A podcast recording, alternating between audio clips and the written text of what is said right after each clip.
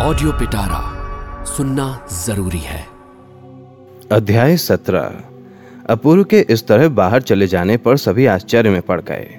Barrister Krishna Iyer ने पूछा, यह कौन है, डॉक्टर? बहुत ही भावुक है। उसकी बात में स्पष्ट उलाहना था कि ऐसे लोगों का यहाँ क्या काम है। डॉक्टर थोड़ा हंस पड़े।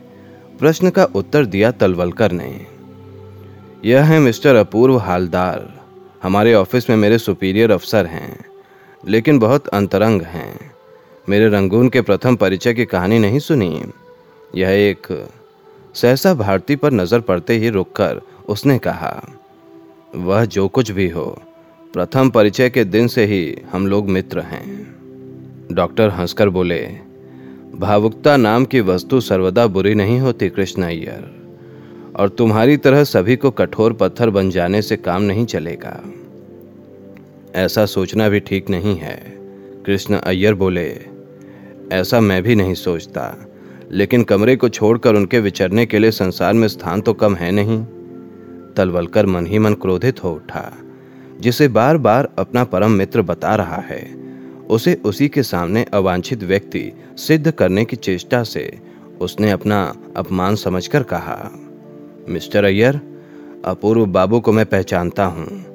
यह सच है कि हम लोगों के मंत्र की दीक्षा लिए उन्हें बहुत दिन नहीं हुए हैं। लेकिन मित्र की अकल्पित मृत्यु से थोड़ा सा विचलित हो जाना हम लोगों के लिए भी कोई भयानक अपराध नहीं है। संसार में चलने फिरने के लिए अपूर्व बाबू को स्थान की कमी नहीं है। और मुझे आशा है कि इस मकान में भी उनके लिए स्थान की कोई कमी नहीं पड़ेगी। डॉक्टर बोले, अवश्य नहीं पड़ेगी तलवलकर। अवश्य नहीं पड़ेगी। फिर वह विशेष रूप से भारती को लक्ष्य करके बोले, लेकिन यह मित्रता नाम की वस्तु संसार में कितनी क्षण भंगुर है भारती। एक दिन जिसके संबंध में सोचा भी नहीं जा सकता, दूसरे ही दिन जरा सा कारण पैदा हो जाने पर हमेशा के लिए बिछो हो जाता है। यह भी संसार में कोई अस्वाभाविक नहीं है। तलवलकर, इसके लिए भी तैयार रहना चाहिए। मनुष्य बहुत ही दुर्बल प्राणी है। संसार के धक्के संभालने के लिए इसी भावुकता की आवश्यकता पड़ती है। इन सब बातों का उत्तर नहीं, प्रतिवाद भी नहीं, सब मौन रहे। लेकिन भारती का चेहरा उदास हो उठा। भारती जानती है कि अकारण कुछ कहना डॉक्टर का स्वभाव नहीं है। डॉक्टर ने घड़ी देखकर कहा, मेरा तो जाने का समय हो रहा है, भारती।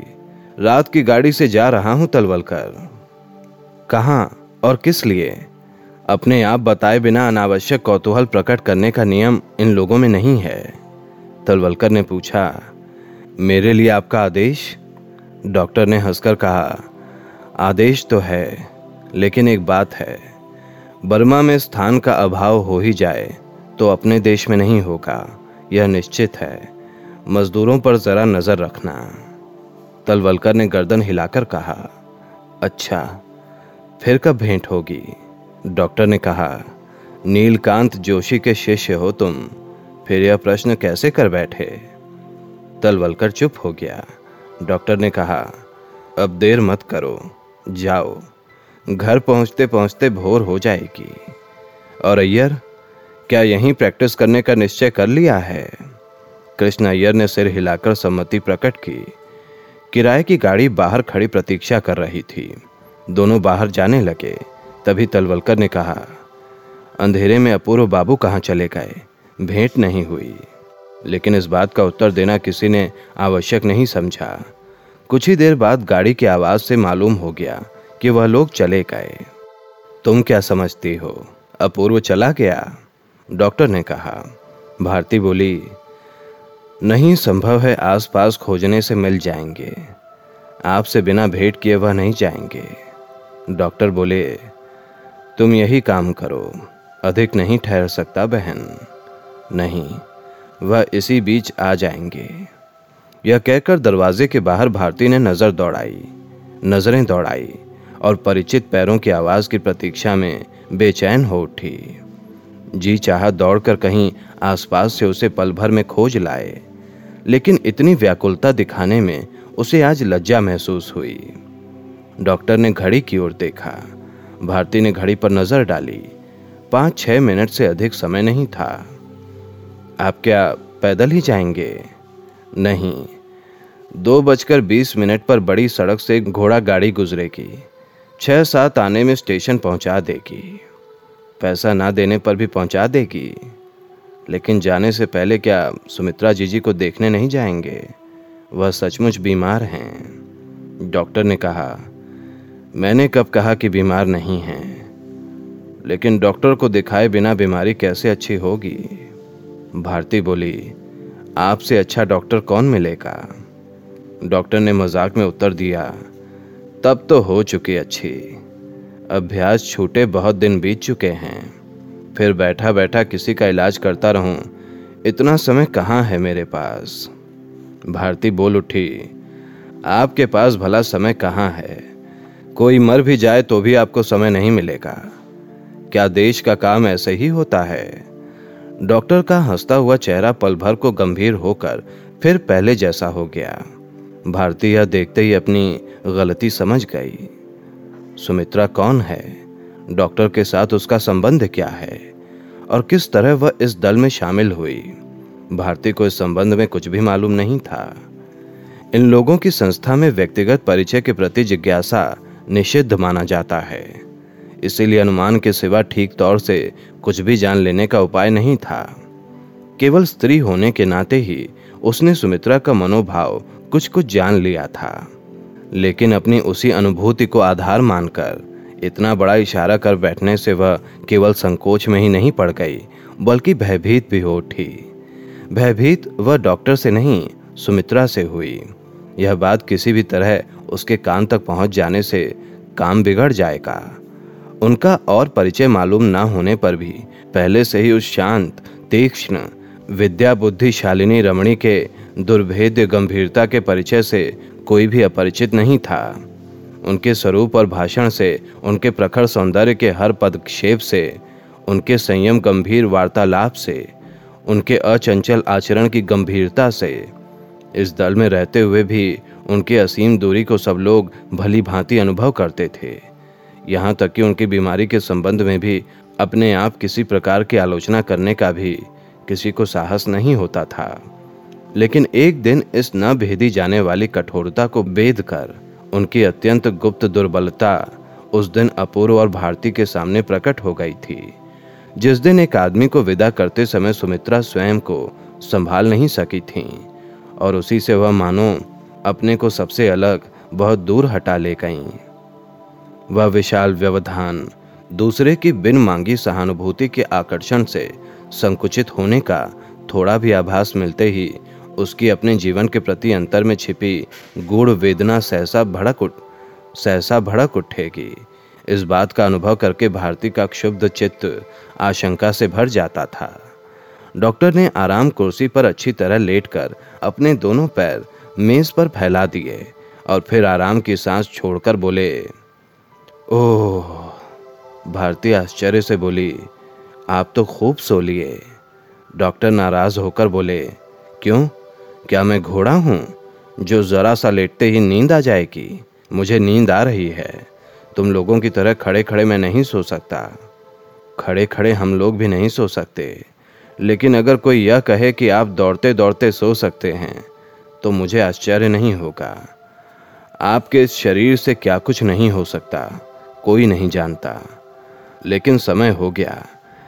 इसी समय ना चलने पर, इसी समय ना चल पड़ने से गाड़ी नहीं मिलेगी, चली जाएगी।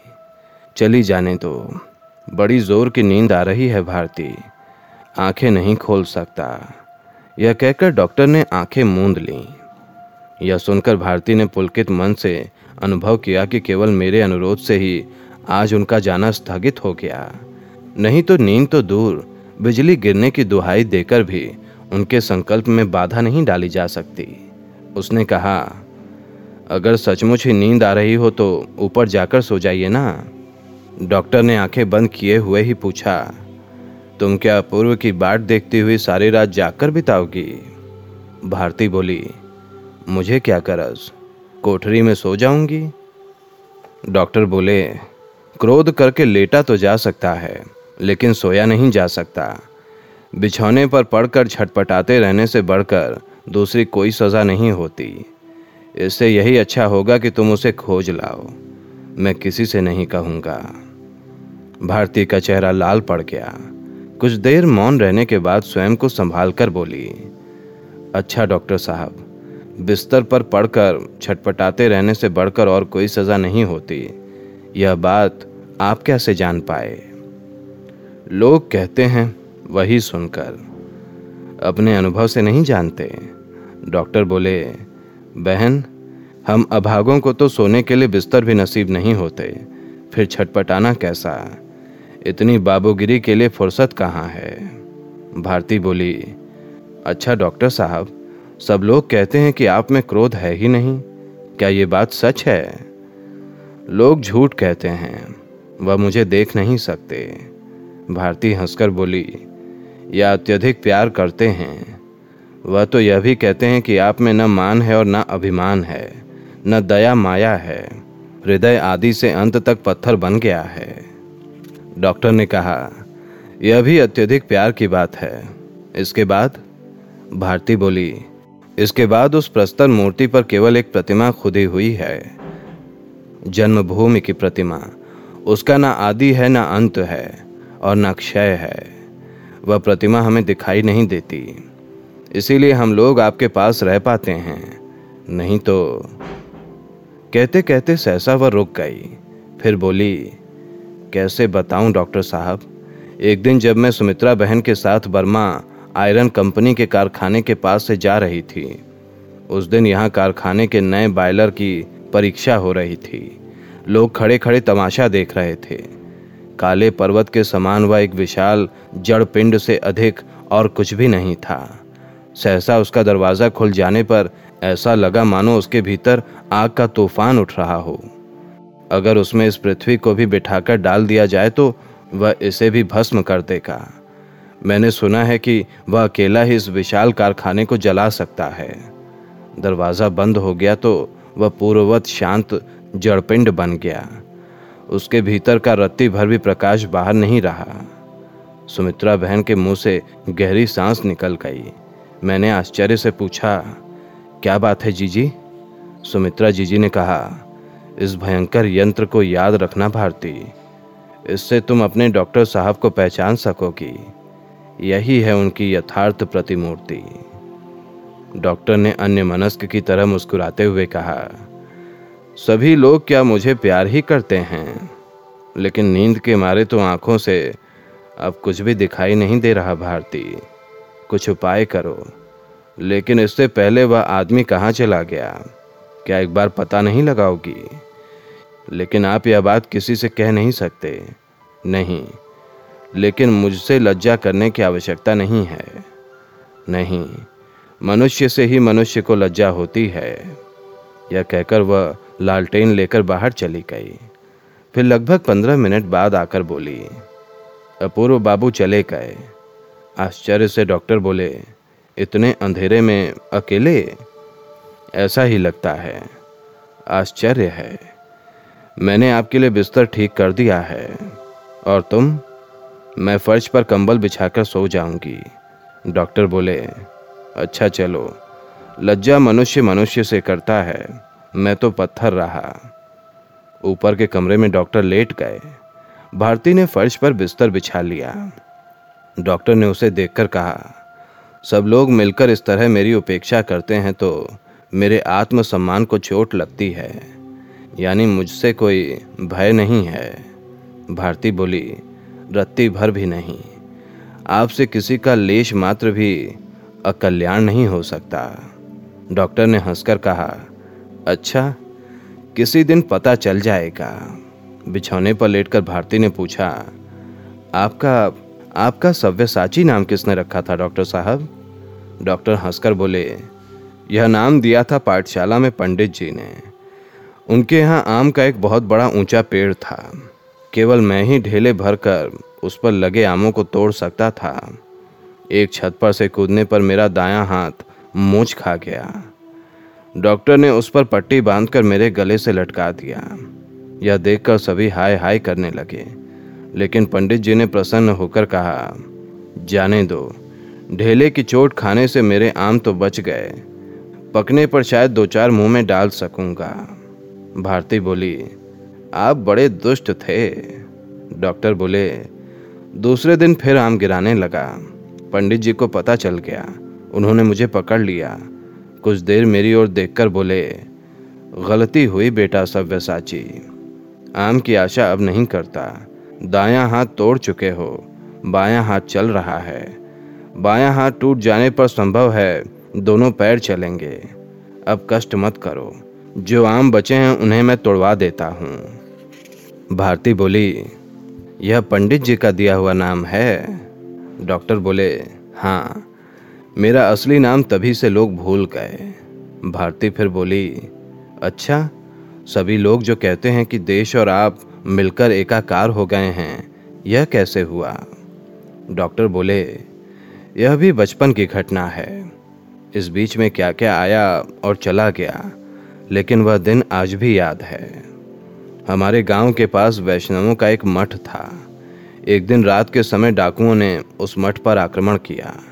रोने धोने की आवाज़ से लोग इकट्ठे हो गए, लेकिन डाकुओं के पास एक देशी बंदूक थी, जिससे वह लोग गोलियाँ चलाने लगे। यह देखकर कोई उनके पास न जा सका। मेरे एक चचेरे भाई थे, अत्यंत साहसी और परोपकारी। वह जाने के लिए छटपटाने लगे, लेकिन जाने का निश्चय ही मृत्यु होगी। यह सोचकर सबने उनको पकड़ लिया। अपने को किसी तरह न छुड़ा सकने पर वह वहीं से निष्फल उछल कूद मचाने लगे और डाकुओं को गाली देने लगे। लेकिन उसका कोई फल नहीं हुआ। डाकुओं ने केवल एक बंदूक के ज़ोर से दो तीन सौ आदमियों के सामने बाबा जी को खूंटे से बांधकर जला डाला। मैं उस समय बालक था भारती, लेकिन आज भी मरते हुए बाबा जी की चीखें सुनाई पड़ती हैं। ओह कितना हृदय विदारक आर्तनाद था वह भारती ने पूछा, इसके बाद? डॉक्टर बोले, इसके बाद। इसके बाद बाबा जी को समूचे गाँव वालों के सामने मार डाला गया। मार डाला गया। डाकुओं ने लूटपाट का काम बड़ी आसानी से पूरा कर लिया। जाते समय डाकुओं के सरदार ने अपने पिता की सौगंध खाकर बड़े भैया को, बड़े भैया को सुनाकर कहा आज तो हम लोग थक गए हैं, पर एक महीने के अंदर ही लौट कर हम इसका बदला लेंगे। बड़े भैया जिला मजिस्ट्रेट के पास जाकर रोए धोए कि मुझे एक बंदूक चाहिए, लेकिन पुलिस ने कहा, नहीं मिल सकती, क्योंकि दो साल पहले किसी अत्याचारी पुलिस इंस्पेक्टर के कान मल देने के अपराध में उन्हें दो महीने की जेल की सज़ा मिल चुकी थी। भैया से मजिस्ट्रेट ने कहा, जो इतना डरता है वह घर द्वार बेचकर मेरे ज़िले से किसी दूसरे ज़िले में चला जाए। भारती उत्तेजित होकर बोली, नहीं दी। डॉक्टर ने कहा, नहीं, और यही नहीं। बड़े भैया ने जब धनुष बाण और बर्छा बनवाया तो पुलिस उन्हें भी छीन ले गई। इसके बाद? इसके बाद की घटना संक्षिप्त है। उसी महीने में सरदार ने अपनी प्रतिज्ञा पूरी कर ली। उसी महीने में सरदार ने अपनी प्रतिज्ञा पूरी कर ली। इस बार उसके पास एक बंदूक और थी। घर के सभी लोग भाग गए, पर बड़े भैया को कोई भी डिगा न सका, और डाकू की गोली खाकर उन्होंने प्राण त्याग दिए। प्राण त्याग दिए? हाँ। गोली लगने के बाद चार घंटे जीवित रहे। गाँव भर इकट्ठा होकर हो हल्ला मचाने लगा। कोई डाकुओं को गाली देने लगा तो कोई साहब को। केवल भैया चुपचाप पड़े रहे। देहाती गाँव ही तो था। अस्पताल दस बारह कोस दूर था। रात के समय डॉक्टर पट्टी बांधने के लिए आया तो भैया ने उसका हाथ हटाकर कहा, रहने दो, मैं जीना नहीं चाहता। यह कहते कहते पत्थर के उस देवता की आवाज़ ज़रा सी काँप उठी। बड़े भैया मुझे बहुत ही प्यार करते थे। मुझे रोते देखकर उन्होंने मेरी ओर देखा और फिर धीरे धीरे बोले, छी लड़कियों की तरह इस गाय भेड़ बकरियों के सुर में सुर मिलाकर तू मत रो शैल। लेकिन राज्य करने के लोभ से जिन लोगों ने समुचे देश में मनुष्य कहलाने योग्य एक भी प्राणी बाकी नहीं छोड़ा, उन लोगों को अपने जीवन में कभी क्षमा मत करना। घृणा से उसके मुँह से ऊ आ तक भी नहीं निकली, और इस अभिशप्त पराधीन देश को चिरकाल के लिए वह छोड़कर चले गए। केवल मैं ही जानता हूँ भारती, कितना बड़ा और विशाल हृदय उस दिन संसार से विदा हो गया। भारती चुपचाप बैठी रही। किसी समय एक छोटे से गाँव में हुई दुर्घटना की कहानी ही तो है। डाका पड़ने पर दो चार अज्ञात, अप्रसिद्ध आदमियों के प्राण नष्ट हुए। इतना ही तो। जगत के बड़े बड़े विरोधों के असहनीय दुखों के मुकाबले में यह है ही क्या चीज़। फिर भी इस पत्थर पर कितना गहरा घाव कर गई है। तुलना और गणना की दृष्टि से दुर्बलों के दुखद इतिहास में हत्या की यह निर्ममता बहुत ही तुच्छ है। इस बंगदेश में ही रोज़ाना न जाने कितने लोग चोर डाकुओं के हाथों मरते हैं। लेकिन क्या इसमें इतनी सी ही बात है? क्या यह पत्थर इतने से आघात से ही विदीर्ण हो गया है? भारती को सहसा लगा जैसे समुची बलि की दुस्सह लांछना और अपमान की ग्लानी से उस पत्थर के चेहरे पर काली स्याही की मोटी तय पोत दी है। वेदना से भारती बोल उठी, भैया, डॉक्टर ने गर्दन उठाकर पूछा, डॉक्टर ने गर्दन उठाकर पूछा, मुझे बुला रही हो? भारती बोली हाँ क्या अंग्रेज़ों से तुम्हारी संधि नहीं हो सकती? नहीं, मुझसे बढ़कर उनका शत्रु और कोई नहीं है।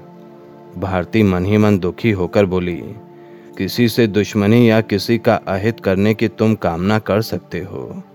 यह बात मैं सोच भी नहीं सकती भैया। डॉक्टर बोले, भारती, यह बात तुम्हारे मुँह से ही शोभा दे सकती है। मैं तुम्हें आशीर्वाद देता हूँ कि तुम सुखी हो।